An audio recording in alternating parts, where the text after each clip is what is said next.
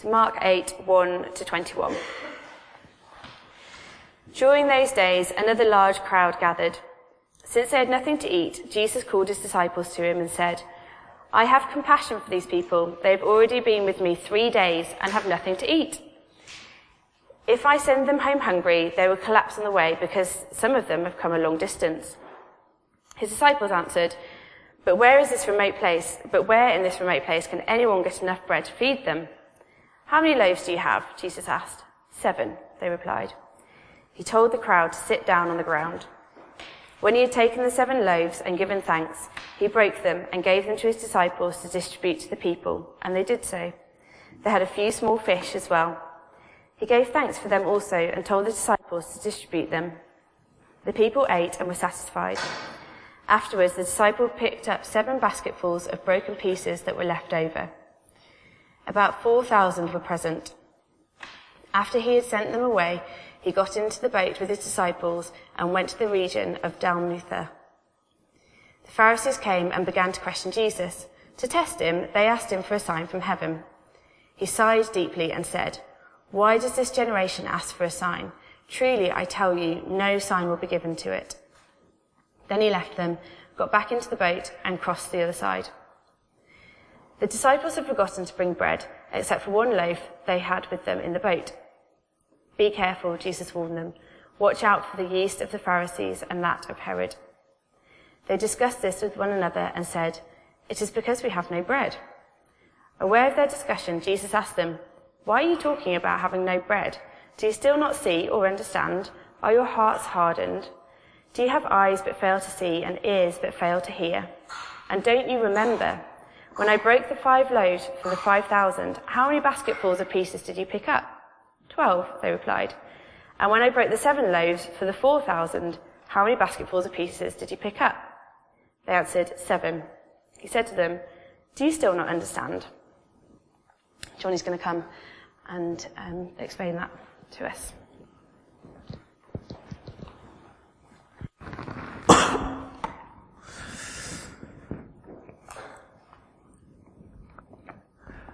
Morning, everyone. If you just keep that open, I'm going to be referring to that throughout. Oh, thanks. Yeah, nice one. so keep that passage open. Um, we'll be looking at that throughout. So uh, it's lovely to see you all. It's nice um, also to be able to sing that Christmas song. Praise God for December. It's here.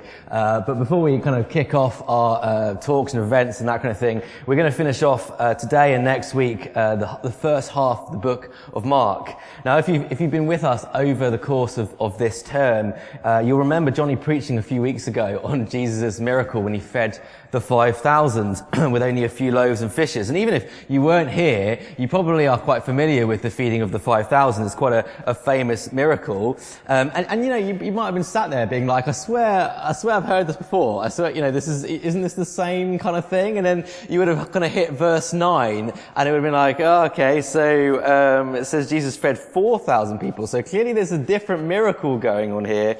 Um, or at least it's the same miracle kind of done again. So let me ask the kind of blindingly obvious question as we start.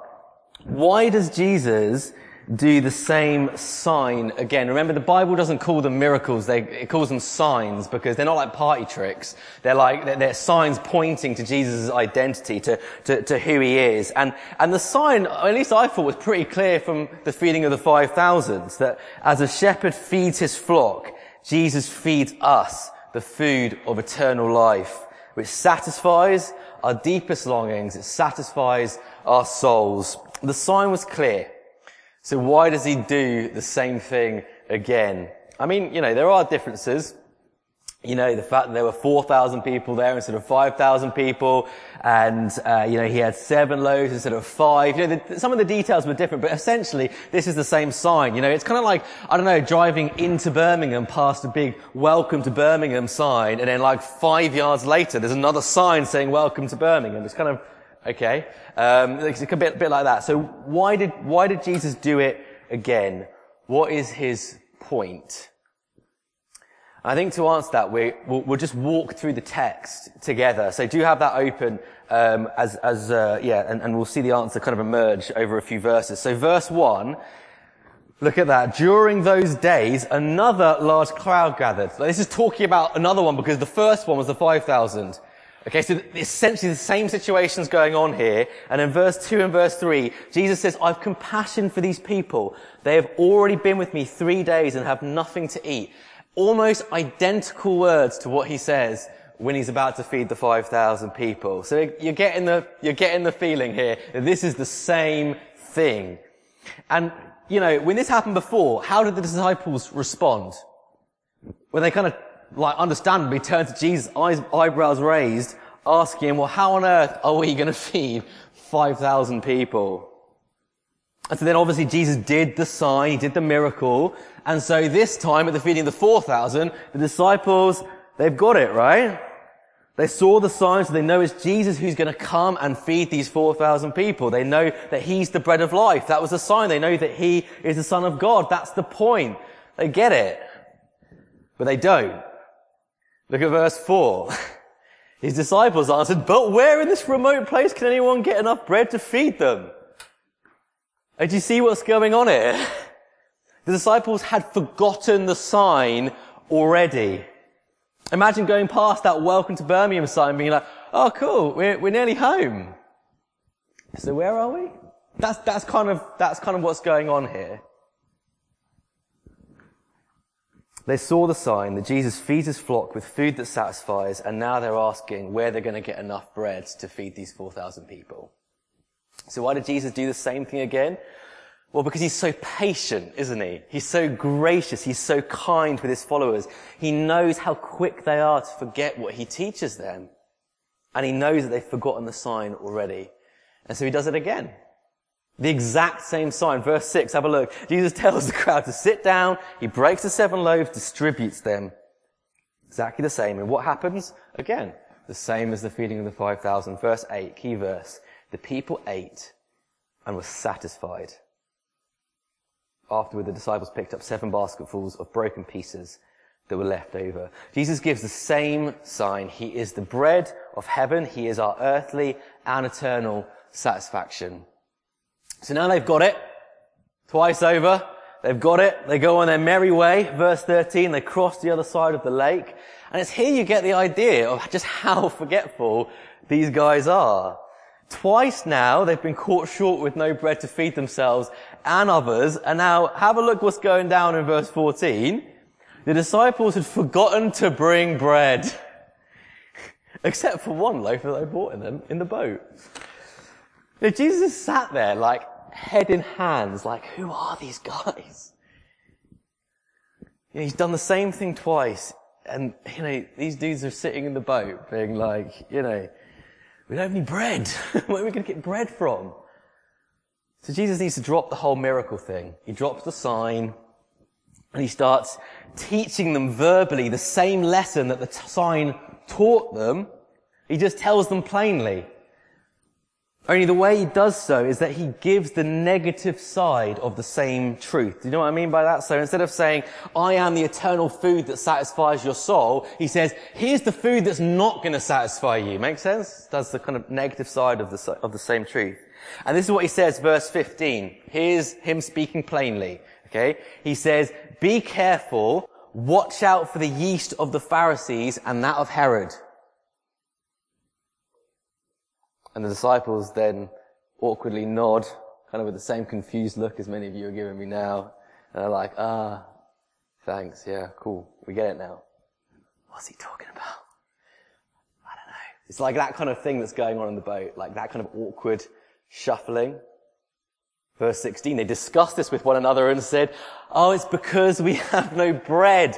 They're like, oh, yeast to the Pharisees, yeast. Oh, bread, yeast.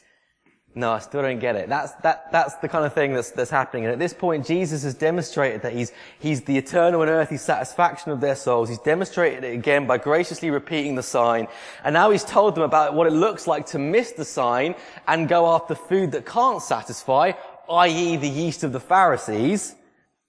And these guys are still looking at him and each other with no idea what's going on.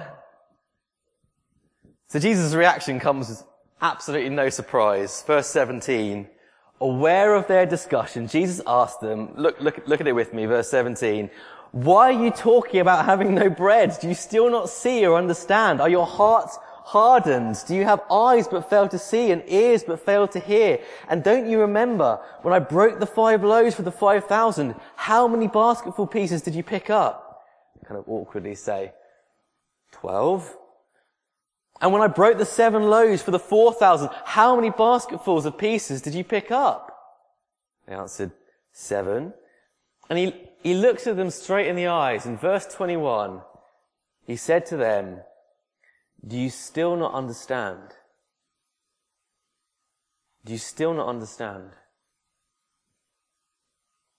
I mean, do you? Do you understand this morning? Have you understood the sign, indeed the signs that Jesus has done over the course of Mark's gospel so far? Ask yourself over the last few weeks as we've gone through this gospel, have you seen Jesus' power over our bodies and so no longer feel any health anxiety? Have you seen his power over everything in creation and found all of your fears and anxieties just slip away? Have you seen his claim to be God and seen your worship of him completely transformed?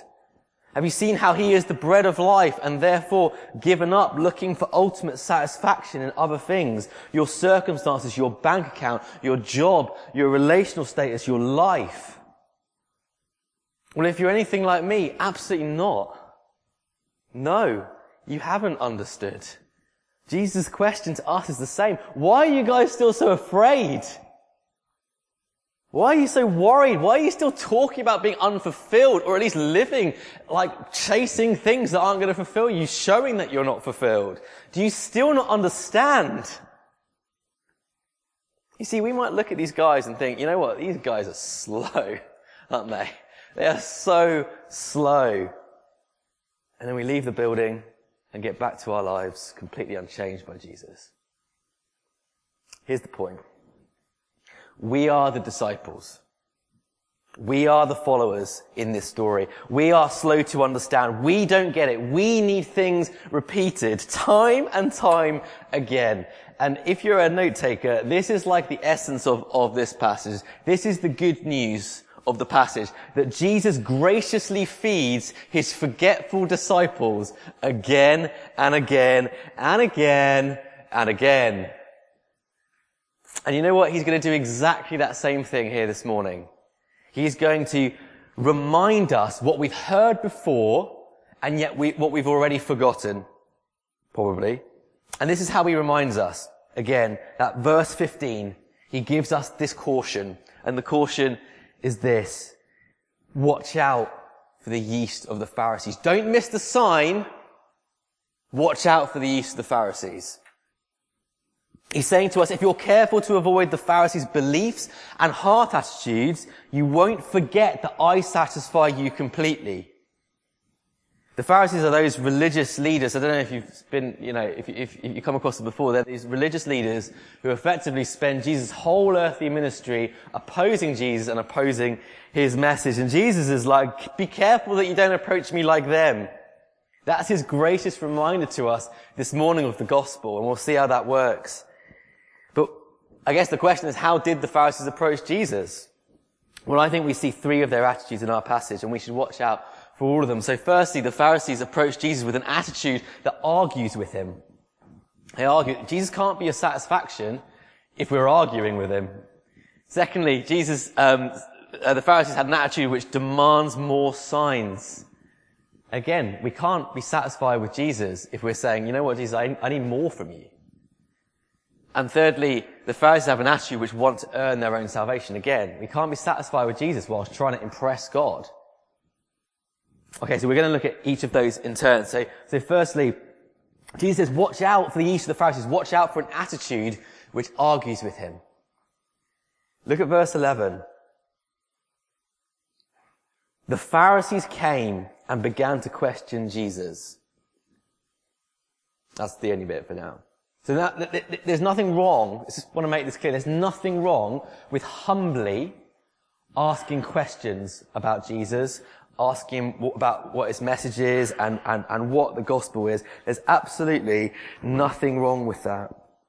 But in the original language, the word isn't so much question and more argue with. So the Pharisees came and began to argue with Jesus. And you know, we see this throughout the Gospels, don't we? The Pharisees come and start these like long debates, theological debates with the Son of God. I mean, folly if there isn't, you know, it, it's mad. But anyway, we see these kind of gospel, um, we see these debates happening in, in John's Gospel. You can't really see them in, Mark. But they come and argue with Jesus. And, and the yeast of the Pharisees, therefore, is, an, is an, an attitude which argues with Jesus. And it's really obvious, isn't it, why these Pharisee guys, why they don't like Jesus very much. I mean, it was only over the page. I don't know if you've got it open in chapter 7, verse 20. Have a look at that. This is what Jesus says, and he's, what he's been saying for ages. We saw it last week. He says, For it is from within, out of a person's heart, that evil thoughts come. Sexual immorality, theft, murder, adultery, greed, malice, deceit, lewdness, envy, slander, arrogance, and folly. now, if, if you're feeling very proud about how morally amazing you are, and you got this dude from Galilee coming along being like, you know what guys, you're a sexually immoral, adulterous, greedy, malicious, lewd, envious, foolish, arrogant, thief, liar, and a murderer, whether in your thought or in your heart or in both, that's not going to go down too well. So instead of hearing and believing the bad news about their souls from the one who's proven himself to be God and the one who indeed can forgive them of that sin, they completely miss miss out on being satisfied by Jesus by arguing with him. They reject the opportunity to listen to Jesus' clear word. They miss the true bread of life because of their own yeast, their attitude which argues with him. But let's remember, and this is really important, Jesus here isn't actually talking to the Pharisees. He's talking to his followers. He's talking to people like us. Okay, people who are actually following, not who are rejecting him. And, and, and he's saying to us, beware the yeast of the Pharisees. He's saying, guys, beware of your heart, which argues with me. I wonder if you argue with what Jesus clearly says. When I read out that list about what Jesus said our hearts are like, are we, if we're absolutely honest, is there not a small part of us which is just like, ah, come on, I'm not that bad? Or what about the things that, that Jesus says, but which our culture absolutely despises? You know, Jesus speaks very clearly about things like materialism, sexual ethics, our love of money and possessions, our understanding of gender, our individualism, our concern for number one. And you know what? We have to decide Am I going to argue with Jesus or take him at his word? It, this doesn't mean not asking questions, but it does mean assuming that it's us who need to, to, to learn from him rather than expecting that he's going to conform to our views. It's us who without him need satisfaction for our empty hearts. And it's him who gives it to us. So we need to listen to him, don't we? Well, here's something to think about. You may, you may be thinking, you know, I do actually listen to Jesus. I do listen to Jesus.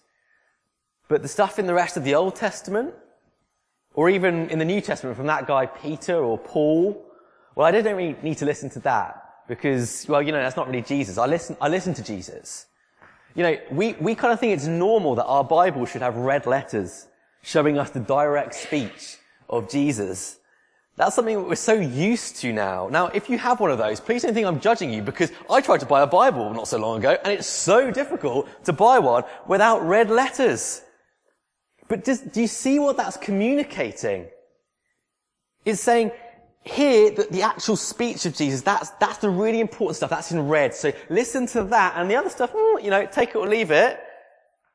But Jesus says that by doing that, you are arguing not with the writers of the Old Testament, not with Peter or Paul, but you're arguing with him and you're arguing with God the Father.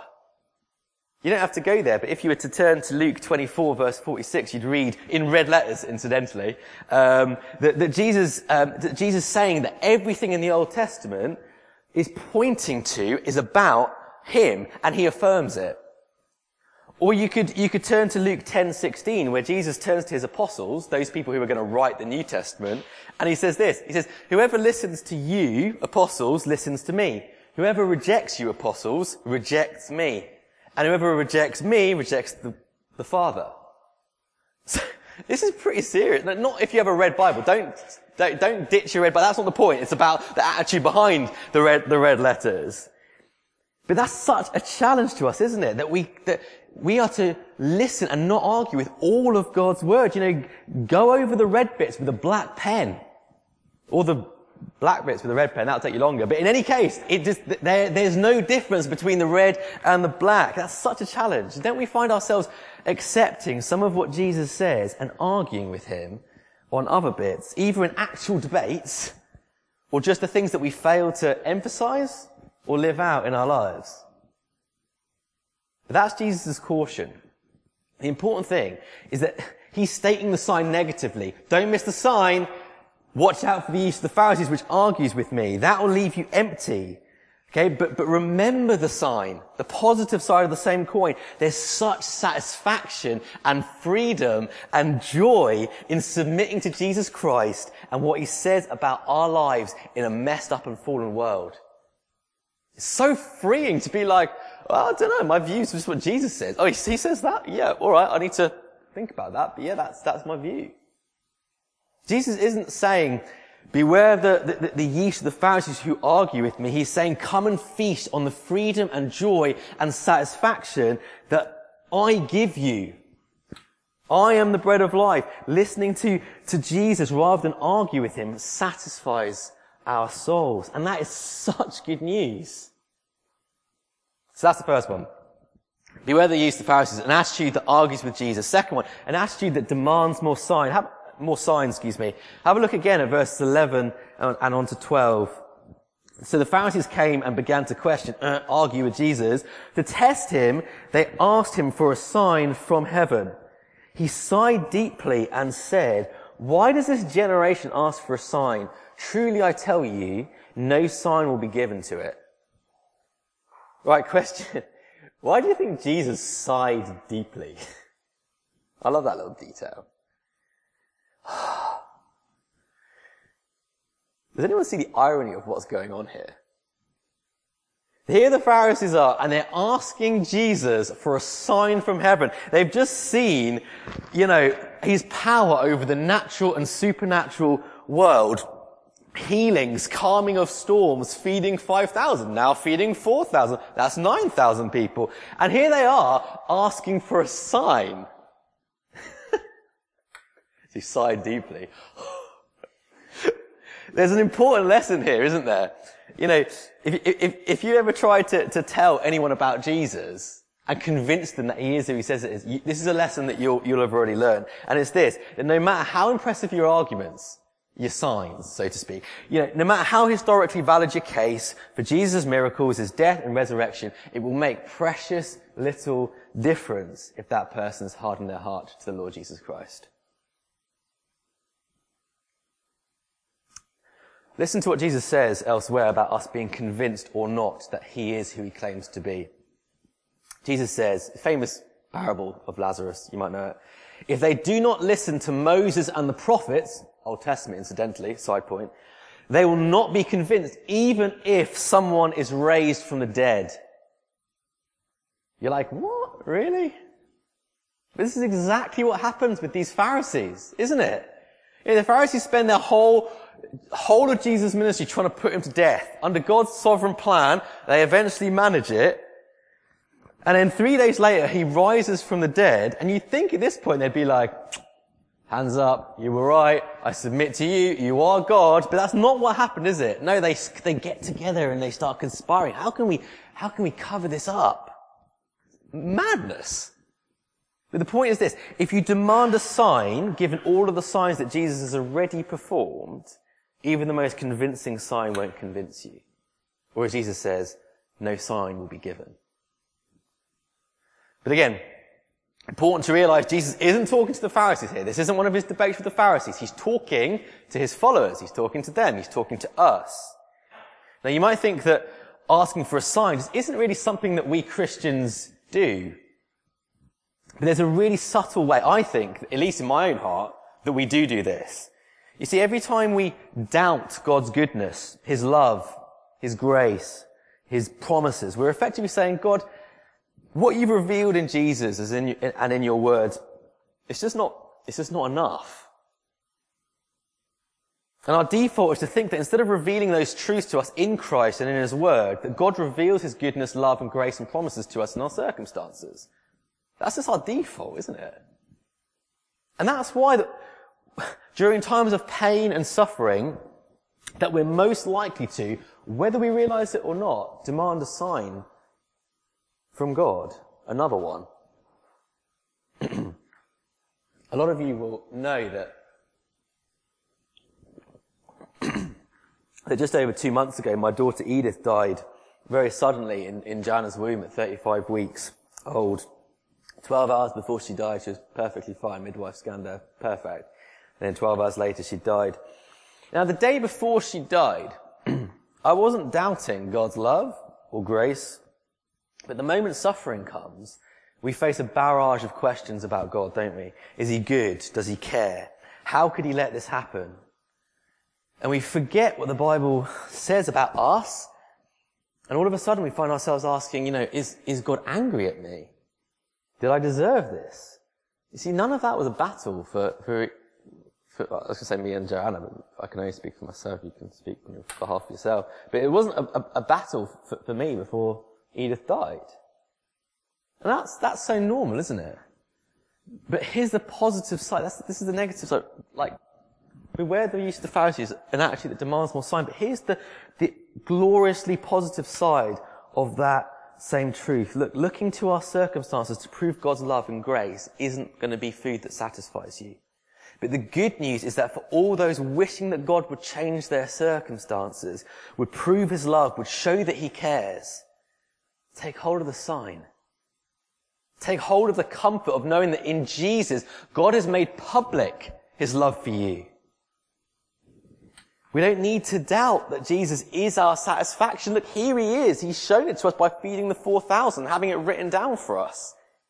We don't need to doubt God's love for us. He came to this earth to, in the person of Christ and he, who died to bring us back to it, to Him. What a sign that is. How much He loves us. We don't need to ask ourselves whether God's angry at us when suffering comes. Jesus took on Himself on the cross all of God's anger. There's none left for you. See, we don't need more signs. All the signs have been given. He's communicated his love, grace, and goodness, not in our circumstances, but in our salvation.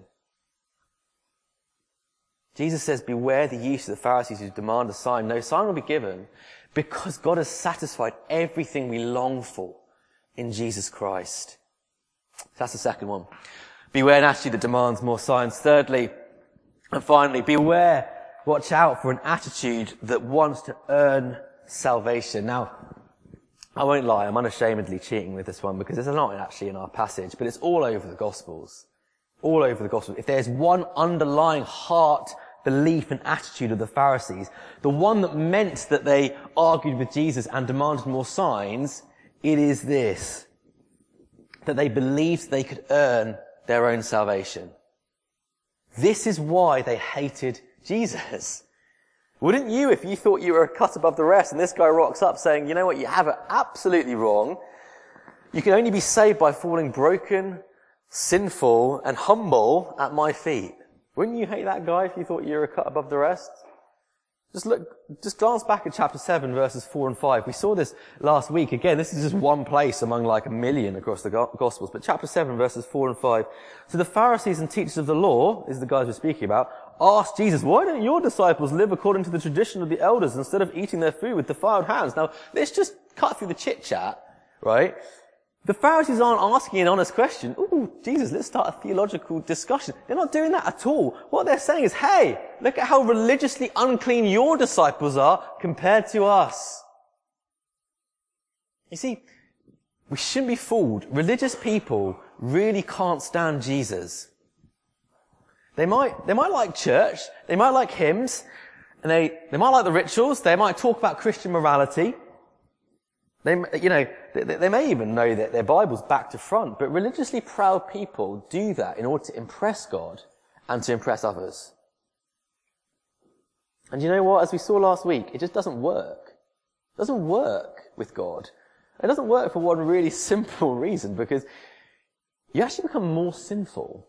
It just adds to your sin. You become self-righteous. Looking down on other people who don't quite meet your religious standards. So in chapter 7, again, Jesus has told us that whether in thought, deed, or likely both in some cases, we're sexually immoral, adulterating, greedy, envious, foolish, arrogant thieves, murderers, and liars. And then, for the proud religious people, add something onto the list. You're self-righteous. Well, that's not really helping, is it? It's making it worse. But you, but you might be sat there thinking, actually, I have the exact opposite problem. I'm not, I'm, I don't think I'm particularly spiritually impressive. I actually think that everyone else is much more spiritually impressive than me. I'm somehow a lesser Christian. Well, if you're sat there thinking either that God must be pretty impressed by you, or if you're sat there thinking that God could never accept you, or couldn't love you, first just let me say welcome to the club. Everyone flip-flops between this side, these two sides of the spectrum across their lives. But let me also sensibly say that both ways of thinking measures our status before God on the basis of our own performance. Whether an impressive spiritual CV or a spiritual CV that has sin after sin after sin after guilt after guilt after guilt after shame after shame after shame. It's exactly the same. We're looking to ourselves and making a decision about how, how much God should love me. So watch out for looking to yourself to earn God's approval. That's the negative side. But the good news that Jesus wants to, us to remember is that we should be encouraged. Remember Jesus' feeding of the 4,000 people. He is your satisfaction. Not only your satisfaction in your circumstances, He's the satisfaction of your sins. We can't perform and be accepted by God, but Jesus has done everything to earn your salvation on your behalf. Isn't that satisfying? This both rids us of our pride and it lifts us from our self-loathing. It does work, contrary to the being really religious. Beware the use of the Pharisees who look to themselves to find salvation. Look to Christ. He gives it freely and it's satisfying. Verse 8, the people ate and were satisfied. Remember the sign. Don't go hungry measuring your own righteousness. Feast on Jesus resting in his righteousness alone. Okay. So as we close, you may be telling yourself, okay, I've got it. I've got it. Kind of don't argue with Jesus. Don't demand more signs. Make sure I trust in Jesus for salvation. I've got it. Done. I'll go home. But you know what? That's exactly what the disciples said after the feeding of the 5,000. I've got it. I've got the sign. And you know what? They forgot it straight away. And Jesus had to do the sign again. After the feeding of the 4,000, they cross the lake. They're like, has anyone got any bread? Like, they forgot it already. So the point of the passage here, guys, isn't to convince ourselves that this time we've got it. That this time we won't forget the sign about how Jesus is our earthly and eternal satisfaction. The passage actually does much more than that. And it gives us both good and bad news. I think the bad news is fairly obvious, isn't it? The bad news is that tomorrow, Tomorrow morning, you and I will probably have forgotten that Jesus is our only satisfaction. And we'll be taking on the yeast of the Pharisees all over the shop, measuring up about how much God must or must not love me on the basis of what I've done or what I've failed to do. Or do you know what? I should have said that. Or, oh my word, I just sinned in this way. Or I haven't read my Bible. Or yeast of the Pharisees. But here's the good news. That in His love and grace, Jesus feeds us forgetful disciples, forgetful followers again and again and again with the good news of the gospel.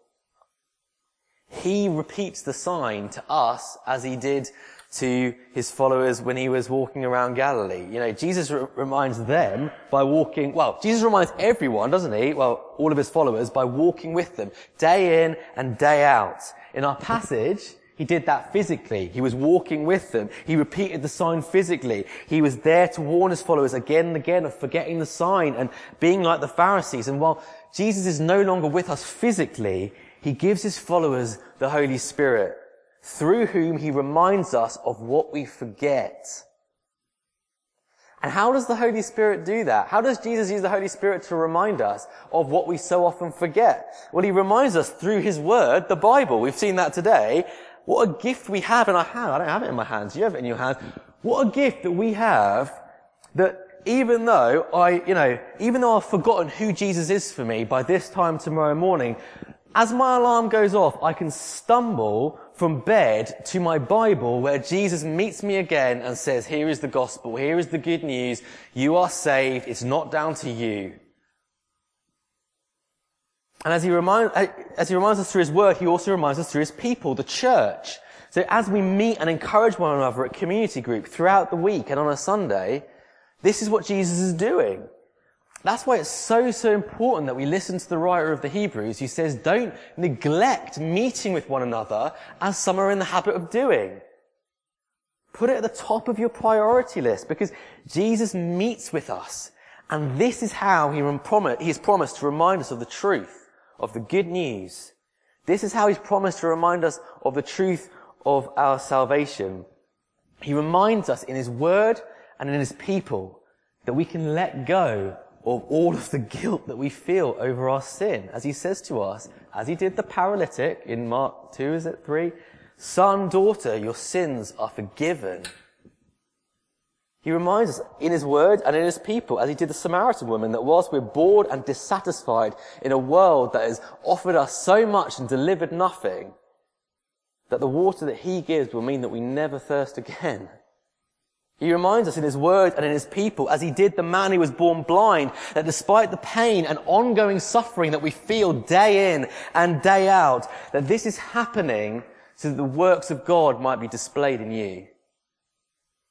He reminds us in his words and in his people that as his hands were splayed and bleeding on the cross, that God's taken away all of your sin and all of your guilt. And even today, he reminds us in his word and in his people, as he did the 9,000 people he fed with only a few loaves and a few fish, that we can come hungry to him and come hungry to his table, as we will do very, very shortly. And we can feast on the bread that he gives us which won't go off. You see, as we take the Lord's Supper, as I say, which we will do this very morning, we are experiencing Jesus' grace to, to us, his forgetful followers. He doesn't say, have this meal just once, but as those who constantly forget the gospel, he gives us the sign of bread and wine to remember, to be reminded once again what we've forgotten.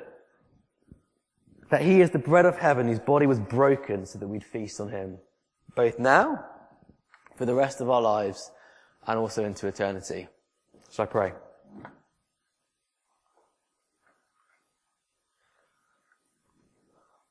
Lord Jesus, you are so gracious and so kind.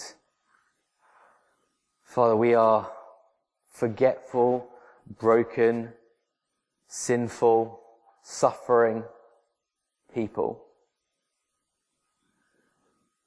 And Father, you just give us sign after sign in your word. You give us the church. You give us your word that we can hold and you remind us. Father, let us not neglect being reminded.